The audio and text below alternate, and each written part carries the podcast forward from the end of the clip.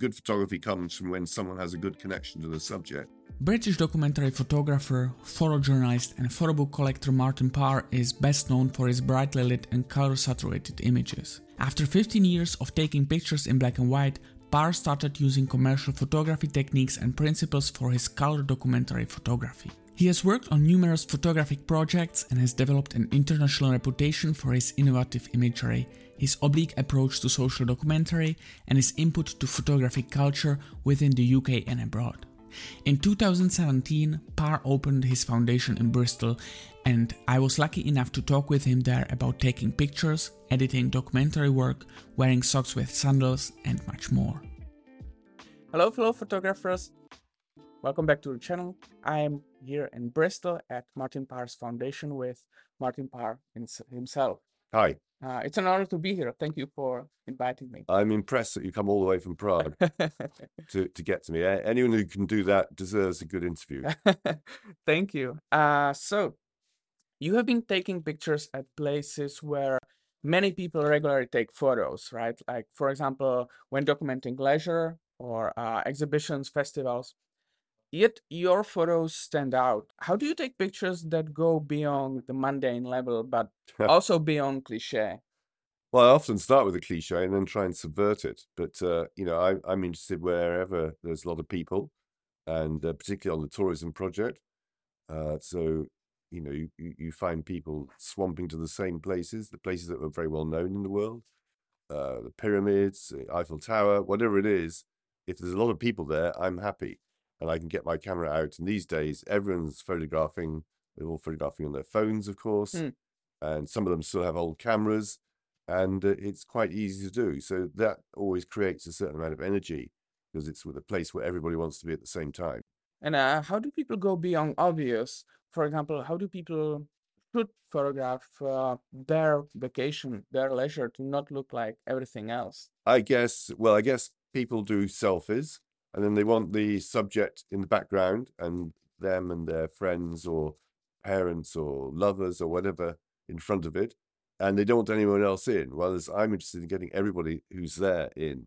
So um, you know my job is not to have no people in. My job is to have as many people in as possible. There's this photo uh, in front of the mm, the Pisa tower right? Mm-hmm. where people kind of kind of pretend to lean in. To me, it looks kind of like a cliche kind of thing. Mm-hmm. So, do you have like a particular kind of, I mean, idea how to work with with the background that has been photographed thousands, millions of times? Well, obviously, the first thing I noticed about the Leaning Tower Pisa is that people do these photos mm. where they're trying to catch it or push it or lean it. And uh, I then started to look for people who are doing that and would introduce that into the pictures, and that's what uh, eventually came out. As you got two or three people, you know, doing it at the same time, and of course, when you take the the tower away from what they're doing, it looks very bizarre. Mm. And of course, you know, bizarre things make good photos. All right. And then when you photograph subjects, how do you make connection with your subject so it communicates what uh, your particular vision is? Uh, well, there's certain projects I do where you meet people and you talk to people, you do portraits. I did a lot of work in the Black Country, which is in the middle of England. And uh, there are other projects, like, for example, the tourism one, where you don't need to meet anyone. So it just depends on what project I'm doing and uh, what is required of that. So there are diff- many different ways of approaching doing a photographic project. Uh, and so, so that's really what I explore and will choose a particular way of doing it. And it might mean talking to people. It might mean not having to do that at all.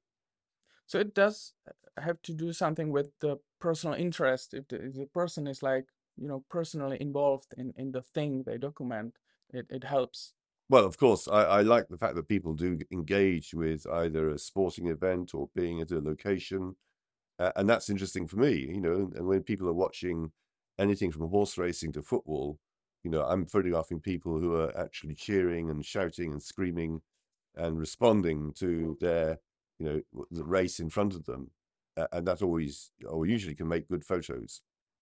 Could you tell me a little bit more about your process on location? How, uh, when you when you enter a certain location, let's say, let's see, an exhibition or um, the beach, What Mhm. what is it that draws you in the, the places, or what are you looking for when you Well, start? if I'm going to an event, I'm looking for the places where things sort of, uh, you know, happen. So I'm looking for uh, backdrops which are very good. I'm looking for places where people come and congregate.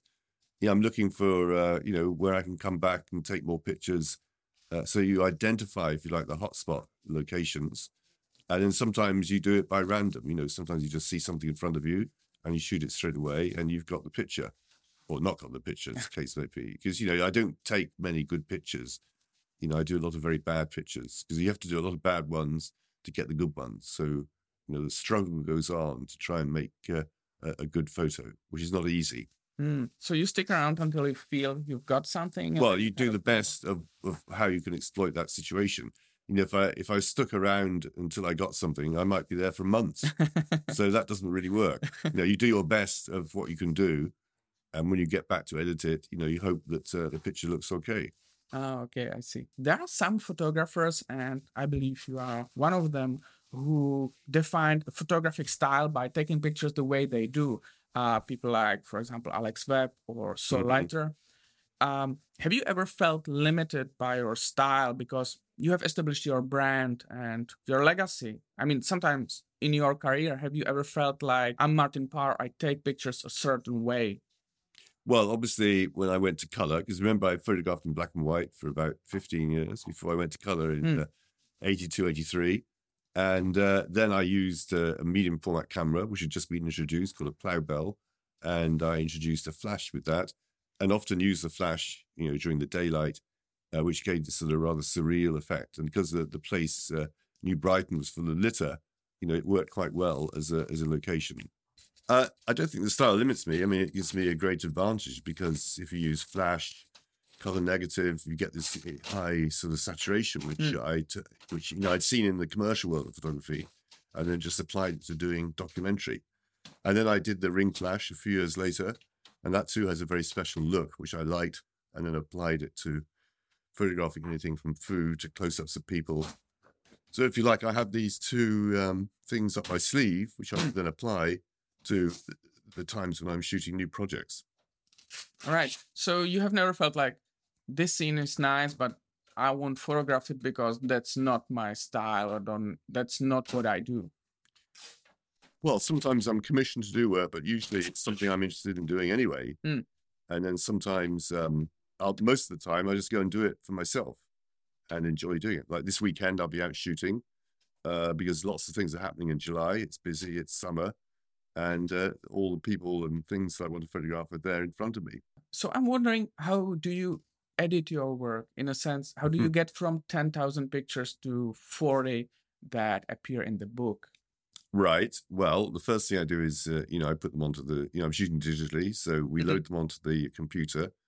I look at the pictures, I make an edit, and then we get them printed and we send them to a lab. Uh, we send the high res images to a lab and they come back the following day as uh, 20 by 30 prints. And I will then edit from those prints and put them onto the Magnum site, any that I like. And then I can always refer back to the Magnum site uh, for the pictures that I want to see again. And it, behind me over here, you can have a look after we've got these grey boxes with uh, three quarters of a million pictures in, uh, all in 2030, starting with black and white, going through to analog, the color negatives, and now the color prints we get from the uh, digital files. So we always keep a digital print of all the main pictures I'm interested in. And I would basically, you know, how do I edit? I pick out the good ones and forget the bad ones. It's that simple. But- But you've got to be a bit more generous. You have to have a narrative because, you know, there might only be three great pictures, but you couldn't have a book with three pictures in.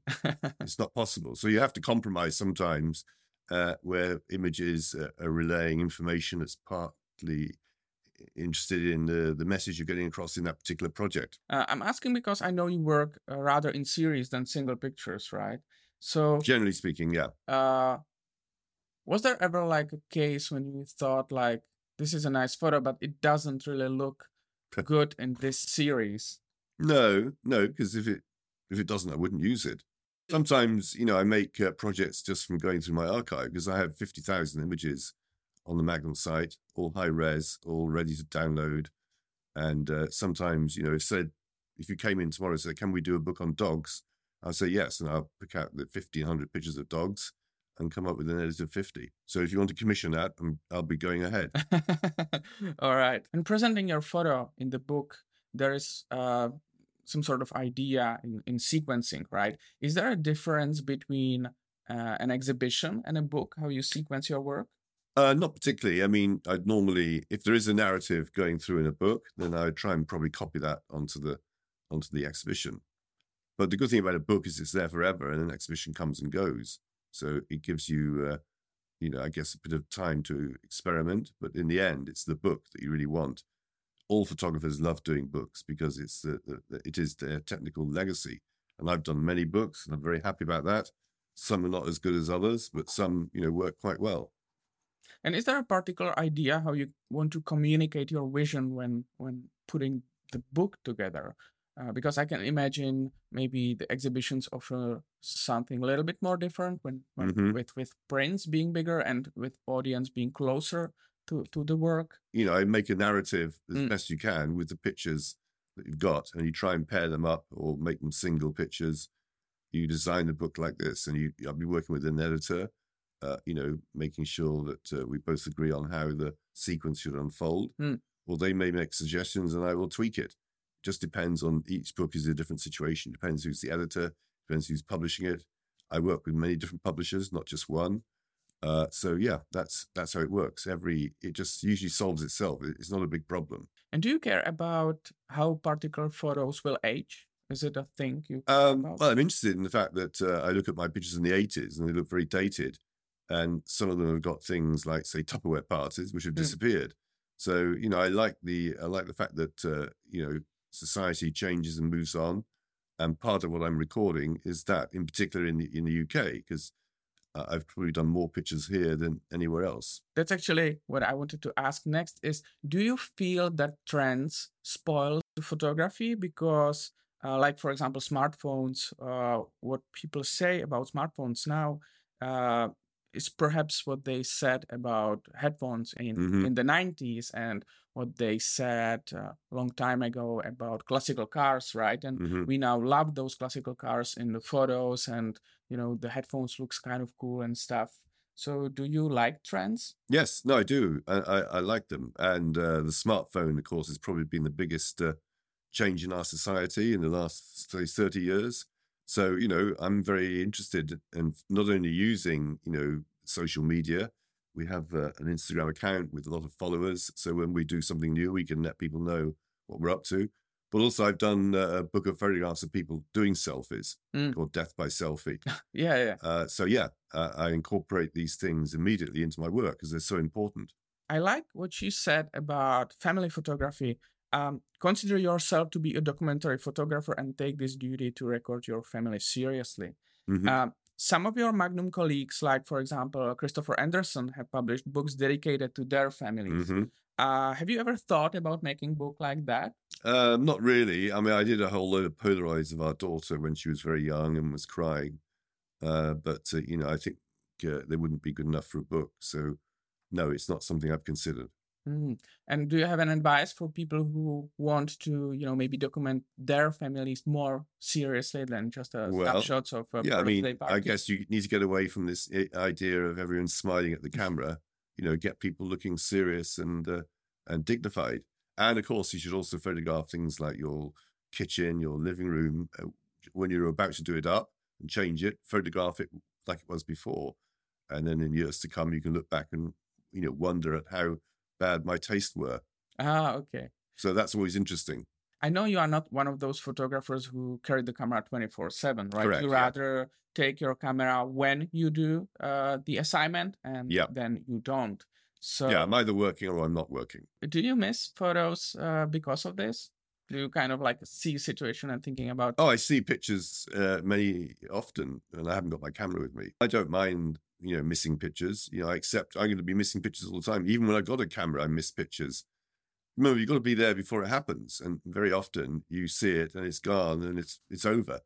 And ah, you haven't okay. got the picture. You know, failing is very easy, but you just have to sort of uh, keep going and hope that you can get over that. You said photography books are very important. And, yeah. you know, I can see it here when we sit among Yeah, we're surrounded by books uh, of photography books. Uh, what is it that you're looking for when you open photography book, or when you try to, or where you tried to learn something from or about other photographers? What are you looking for when? I'm looking. Uh, I guess I'm looking to be surprised. You know, I'm looking for something that that, uh, that really catches my attention. I mean, we've got all these books around me here. I could go around and pick out maybe 20, which I think are really exceptional. Uh, and they're, they're just books, when you look at it, you haven't seen it before. Most of the books you look at, you know, you're, you're sort of familiar with. You know where they've got their influence from. You can read it. And, you know, we're not looking at anything that's uh, that really makes you jolt and think, wow, that's mm. amazing. How did this guy get this? Or how did this woman take this picture? So I'm waiting, I think, in summary, I'm waiting to be surprised and and intrigued. So should people with their photography books push more into this direction of what has not been done? Well, that's easy to say, but most most of the books that are published, and there must be two or three thousand photo books published every year. Most of them aren't very good, and uh, I guess uh, the reason is because uh, you know they thought they got something original when perhaps they haven't. you know, people overestimate their own talents you know, and often you can look at it and think, well, I've seen all this before. It's very familiar. It doesn't tell me anything new. Okay, so so so the good photography book for you communicates like a new idea in some sort of original way. Yeah, I'm looking for a personal insight. You know, I'm looking. I mean, good photography comes from when someone has a good connection to the subject, and they've used photography to articulate that. Hmm. Uh, and that really is the bedrock of what all good photography is. So that's what I'm looking for. But at the same time, I'm looking for that unique situation where it's the photographer and the subject and that connection that surprises you or makes you intrigued or makes you want to look at it further. Mm. But as I say, most of the people, most of the people watching this are not doing very good photography. Okay, and that's because they're a bit lazy. They haven't found the right subject. You know, they like the idea of being a photographer, a street photographer, perhaps, but you know, they haven't really found their own vision within that. So listen, you lot out there, don't be lazy. Don't overestimate how good you are. Keep working, keep at it, and you might come up with something. All right. Promise? I sometimes look at the photos of great photography masters, and even though many of those photos are, you know, masterpieces, sometimes very sometimes they are very normal looking photos and when i look at those auctions there are pictures worth tens of 1000s mm-hmm. US dollars with nothing particularly for me interesting. Well, obviously, you know, the author of the photographer of the photograph is, is important. If it's a well-known person, then that makes all the difference. But what you're looking at is the, you know, the very iconic pictures of these mm. photographers, mm. the ones that really stand out and start to sing when you look at them. Not all of them do that, but uh, you know, if you look at the uh, prices in auctions, mm. it's the best print, the most beautiful print, of an iconic picture will probably get the best price, and rightly so. What you're saying is you get bad pictures in auctions as well, where they're relying on the, the reputation of the author. Yeah. I mean, you could say the same for me, you know. I mean, I'm lucky I can get things published. But if I've done 100 books, it doesn't mean there are 100 good books out there. I accept that some are weaker than others and some are stronger. Ah, okay. So, you know, I accept also that I do bad pictures. I keep saying this, but, you know, I have to do all the bad ones to get the good ones. Where do you see future of photography? It's going to grow and grow because you know, there's more people like you uh, interested in it. You're providing podcasts on the social media. Uh, Instagram is huge. So yeah, I mean, photography shows are very popular. Uh, I mean, it's just going to grow and grow. So I'm very optimistic about the future of photography. I mean, it's difficult to earn a living from by to be a photographer. Uh, I accept that, but uh, you know, those of you who actually do come up with something that's interesting are going to find it relatively easy to make a living. Trouble is, if that's all you want to do, mm. you'll fail. So if you sit there like you lot again, I'm talking to you and say, "I want to be a famous photographer," you're fucked, okay? Because you'll never do it. The people that uh, that really go on and do well are the people that aren't interested in being a famous photographer. They're interested in the, the connection and the and the and the the fact that they found a subject that really suits them, that moves them, that makes them feel one way or the other. And they're the people that will succeed. But if you're sitting here, how can I go out and be a better photographer by watching your podcast? You're basically failing. All right. Sorry about that, Martin. I, I know all you're trying to do is help people. but, uh, you know, in a sense, we shouldn't have any of these podcasts. We shouldn't do interviews because then it would be easier for people to either fail or succeed. Okay. Is it something yeah, you did? Because you know you have all these viewers. How many of these are good photographers? Do you think? Well, but when you look at these pictures come sent to you in competitions, are most of them pretty poor? uh I think people are at the different stages uh at their photography, right? Mhm. And no one is born with taking masterpieces right uh, of right off the bat, right? Uh, so I not think, not out of bed, but often people that you know start young uh, uh, without knowing much about photography, their best project they'll ever do in their whole life will be that first one. Mm. It's they got that raw energy, which is important. But what I'm saying to you is, when you're judging all these pictures, are you thinking, "God, this is all boring. I've seen it before." I don't think this about all the photos, but Mhm. very often it's the case that someone who is at the, the beginning stages of their photography, they just Mhm. take a photo of a very mundane thing, like a Mhm. person in the distance walking from behind uh, with no particularly uh, interesting background or anything Right. else. So you would say, all right, uh, this is not particularly interesting, right? But I don't think it disqualifies the people from the act of taking photos Mhm. and and uh, the So how- opportunity to get better. How do you decide what's a good picture then? So I either like it or not, and then I try to articulate uh, why I do like it or not. Mm-hmm. I usually then pick like uh, six photos in the end, which goes into this poll of people voting. Six whatever. different pictures from six, six different people, Uh, yeah, yeah. or six from one person. No, no, six from different people. Right, because you could argue really you need six from one person to to get any kind of understanding of what their project is. So one off photos like that, you know, they're a bit random and they don't really tell you much. Mm. I think it's still You should be judging your photos in groups rather than individually, I say. yeah, but the groups also consist of individual pictures, right? So if you get to the Yeah. basic level, you have to have some kind of understanding of the single picture, which then can come. Uh, I would probably argue there are pictures that work as a single photos, and then there are pictures that rather work within within a group. Right? Okay. Uh, so I think it's a helpful in a sense that when you see particular visions, uh, you can then either ir- incorporate that into your work or you know not touch it at all or Mhm. like abandon that. Right. For example, if you like this thing of shooting uh, silhouettes, right? Mhm. So then I can tell you, all right, I think your silhouette kind of lacks the separation and uh, let's say the, the shape of the silhouette is not quite working. And if you're gonna use people or if you're gonna use silhouettes in your photos, it should be for some kind of reason or Mhm. rather just by the design.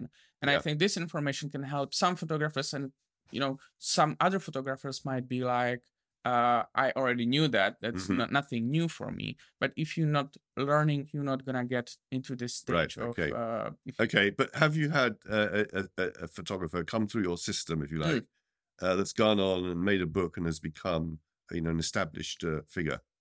So I, I have not been doing this for that long, but Mhm. I think there are potential in many people who submit their work, Right. which I think eventually can because this is a long process, right? Becoming from a from a beginner photographer into someone publishing Mm-hmm. the book. So I think eventually I see I see people who who have the potential to do this Mhm. one day, maybe not now. Okay. Maybe they just publish like a zine of a, a year snaps or Mhm. something like that. But I think eventually it's it's a possibility. Yeah. Oh, I hope so. Otherwise, uh, you know, I, I can see that you're trying to sort of help the, this world to develop and become better photographers.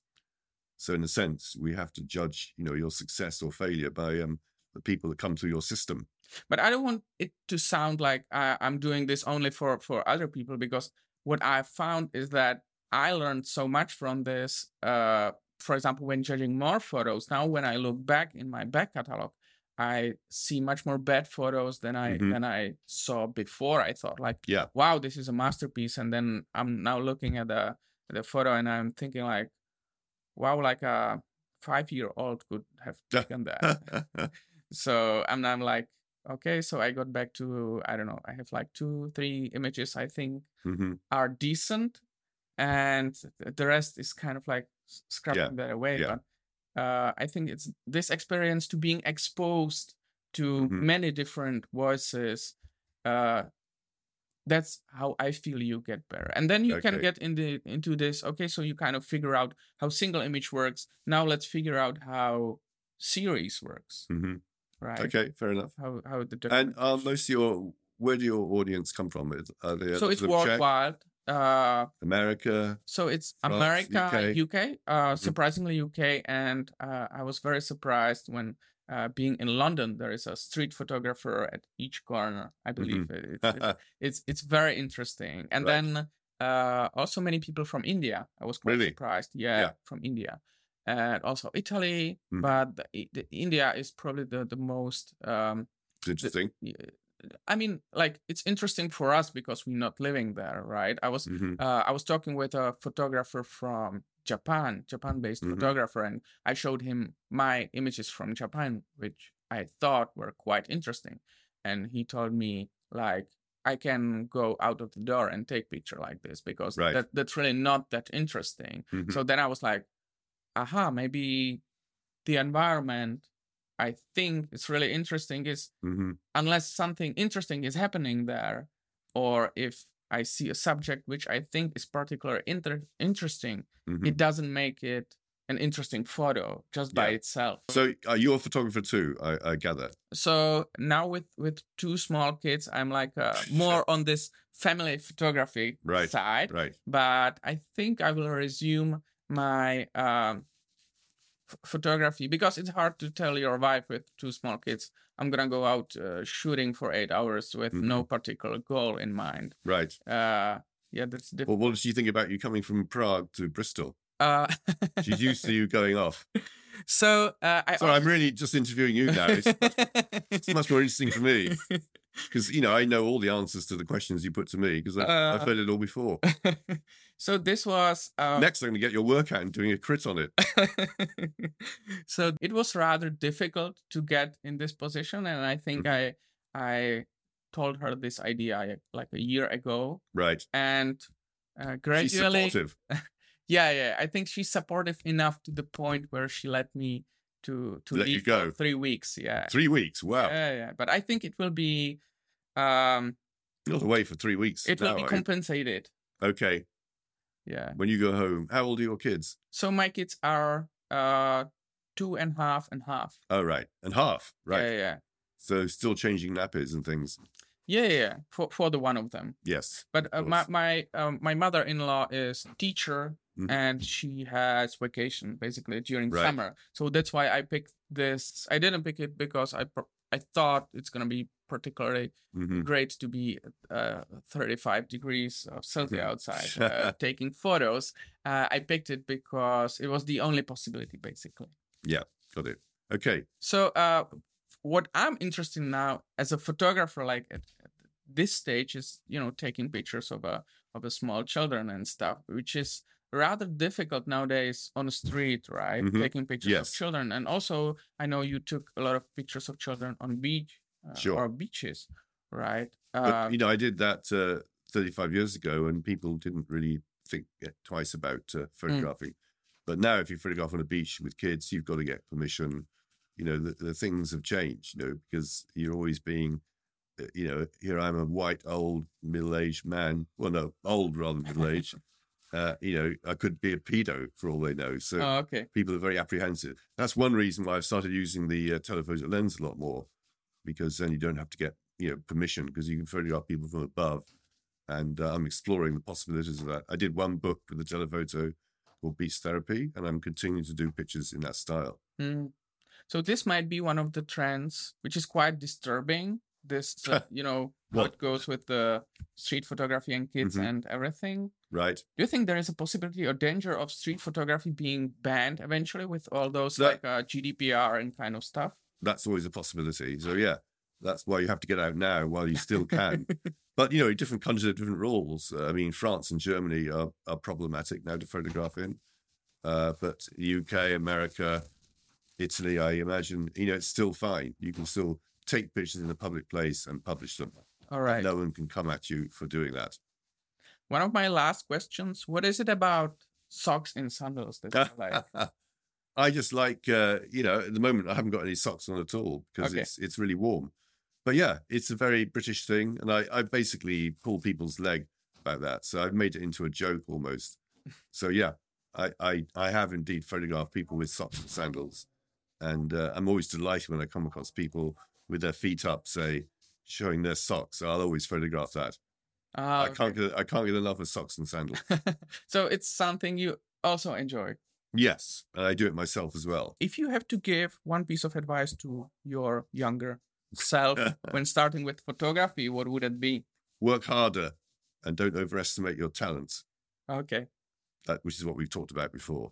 Mr. Parr was also very kind and showed me his library, gallery, and his archive. This is a small tour around his foundation. Yeah, so here we are in the gallery.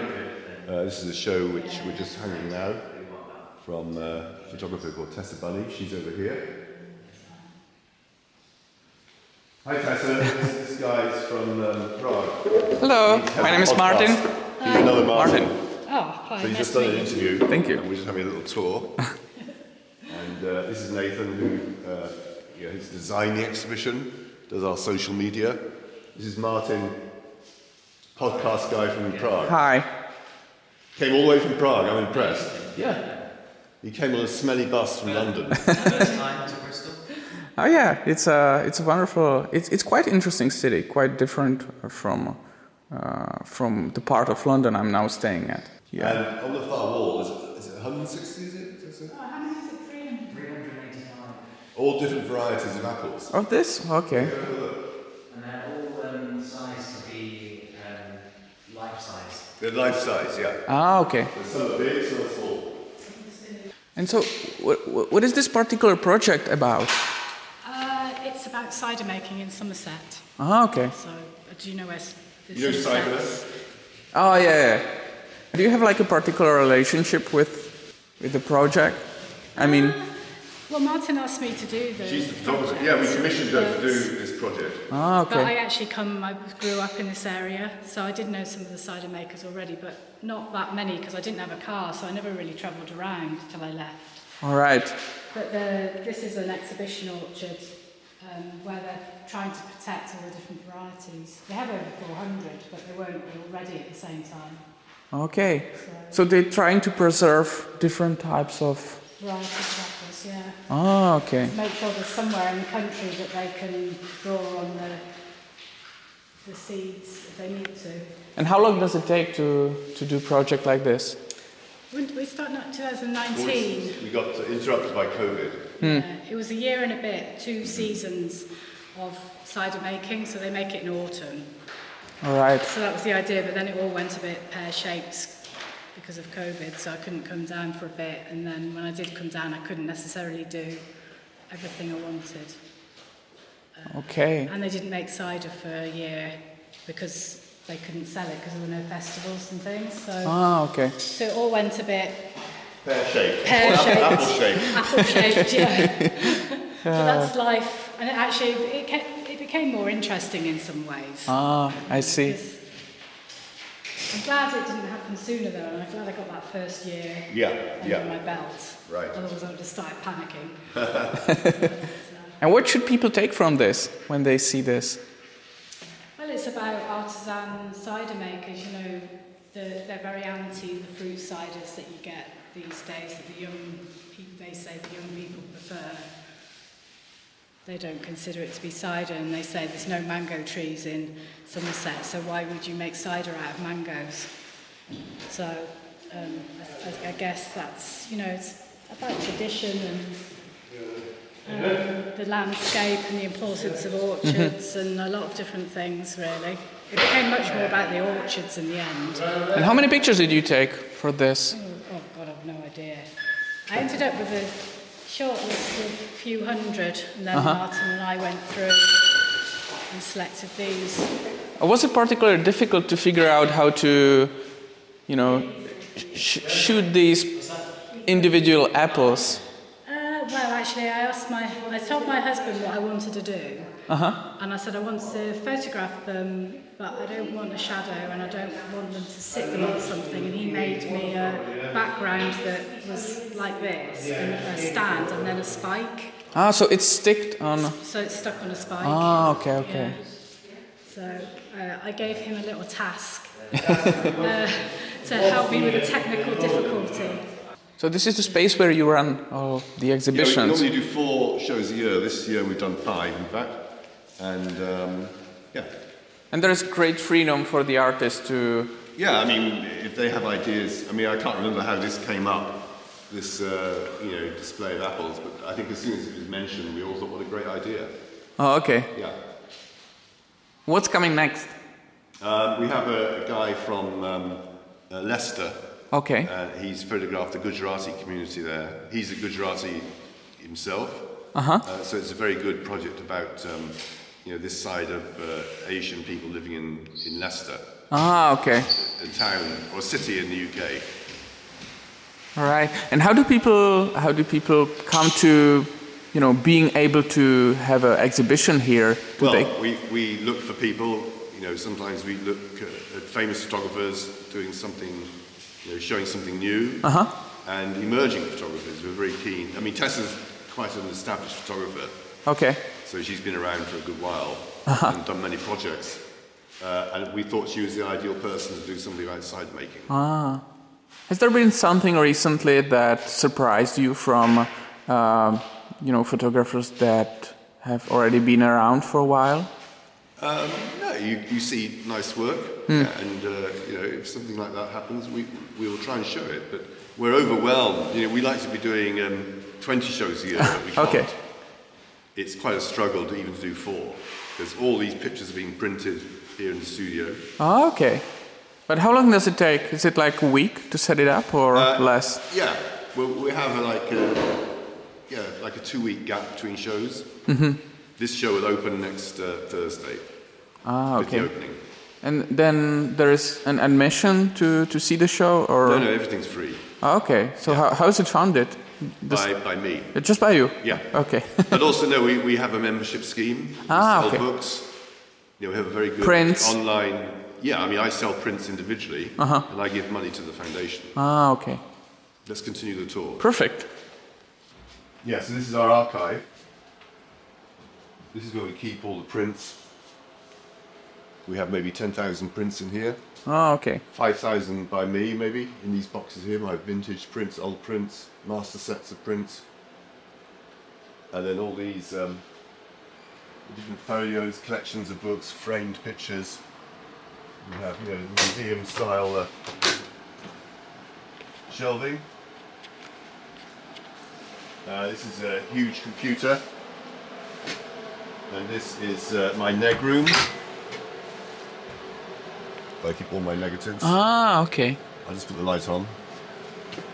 From the time you were shooting film. Yeah, yeah. So that's my analog history. Ah, okay. Which is not not growing anymore. No, no, no. It's all digital now. And this is the computer that holds all the digital files. Yes, it's, it's an eight, uh, 83 megabyte computer. 83. It's big. A terabyte. Yeah, Ah, okay. That's uh bigger than my computer. yeah. and it talks to another computer every night. So we back up. Ah, okay, okay. Yeah. That's amazing. And this is also air air conditioned, I can imagine, it's right? just nice and cool constantly. This temperature. That's what they like. It's steady.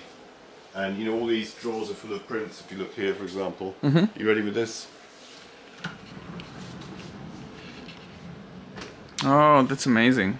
Yeah. So these are pictures in Butlin's holiday camp. So when someone purchases a print, you either find it or you print it. Well, these aren't my images. Uh huh. These are by someone else. This is a, a set, you know, photographer that we actually market. Hmm. But I mean, from the foundation. Yeah, well, these would be sold uh, from uh, my company. Mm-hmm. Yeah, this foundation activities are different to my company activities. Now, who are these photographers? You, this is a quiz. You need to tell me who they are. Who they are? Yeah. All right.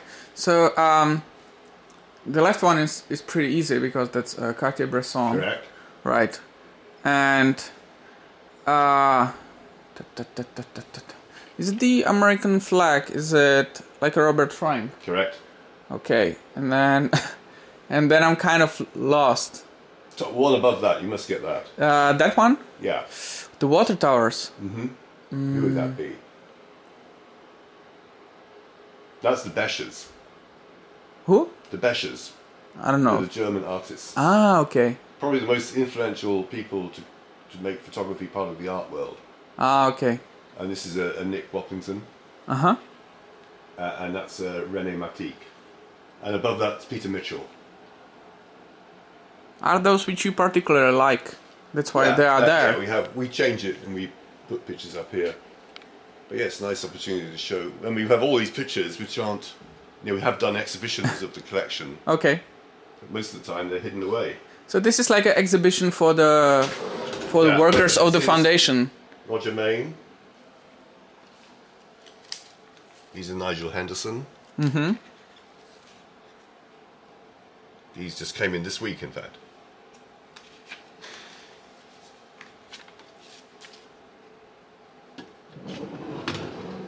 Right. And you moved it uh, three years ago from London. Five years ago. Five years ago. Okay. Yeah. Oh, this is uh, Raphael's book. Raphael's thing. Nathan? It's something for the Ukraine. Yeah. So this is the thing that Raphael did, right? Yeah. It's free. Have one. Oh, thank you. It's a newspaper. Yeah, so Raphael Milach lives in Warsaw, uh, and this is the thing he did about the protests there. Oh, there's another one. So yeah, here we're in the library.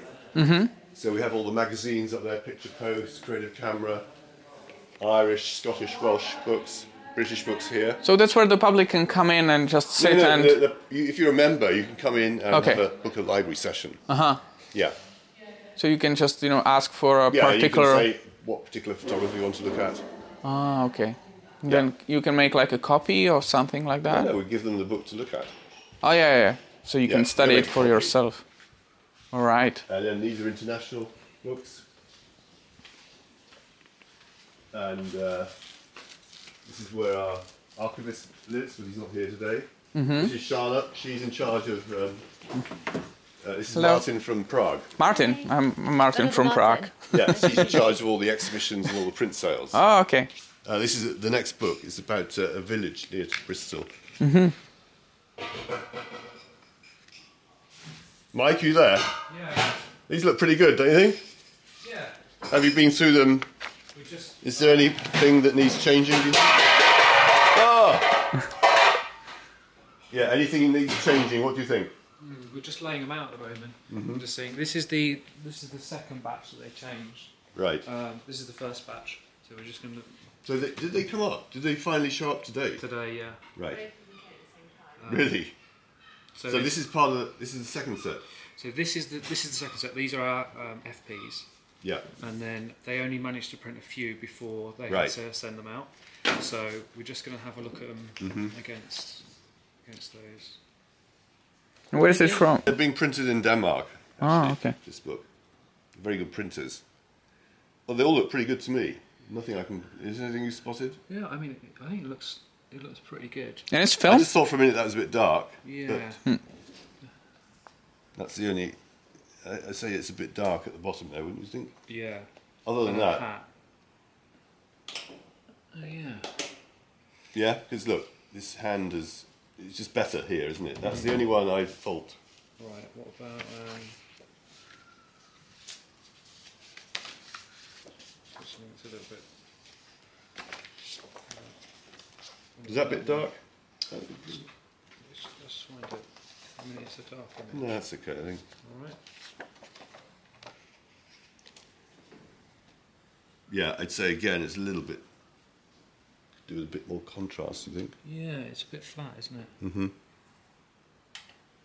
This is lost a bit. So yeah, it could be. This is better, isn't it? So those two are the ones I.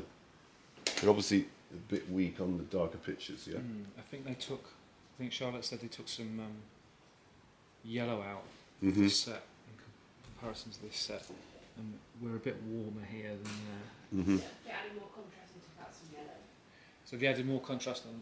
on on the second set. Mm-hmm. So maybe a bit, bit more again. You think? Possibly, yeah. Yeah. Yeah.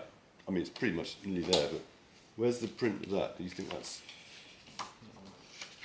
All right. That's okay. Yeah. Yep. Yeah. Don't change it for the sake of it, otherwise they'll make it worse.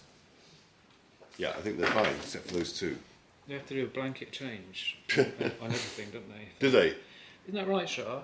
If they change something on press, they have to do it. It's like a change, and it affects When it everything. um, gets to the lighter stage, I think it, they change it on like if you're printing a book and that it's on a plane, Mhm, two yeah. different images or that, then it changes everything on that like four. Sure. Right. But they should be able to work this out.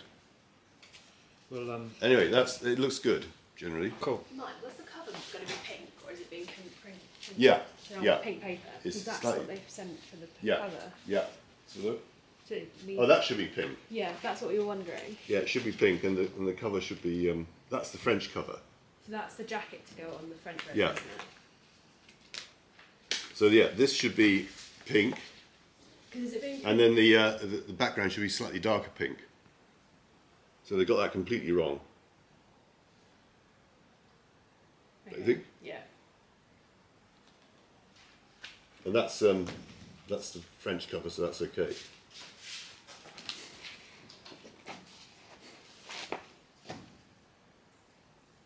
Yeah, that's French, as you can see. Okay.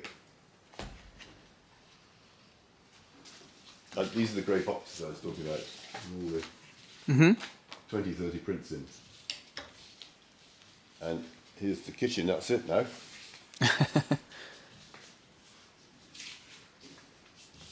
yeah. So there you go. All right. Feel free to do some uh, Thank you. take uh, cutaways if you want. So thank you very much for Okay. your time. It was an Pleasure. honor to be here, Right, and uh, I wish you the best with uh, with the foundation. Right. Stuff. I wish you the best with your podcast. Thank you. Okay, cheers. Thank you for listening or watching to this podcast. If you like it, definitely check my previous one with Magnum photographer Jonas Bendiksen, and I'm sure you're gonna love that one as well. Thank you once again, and until next time.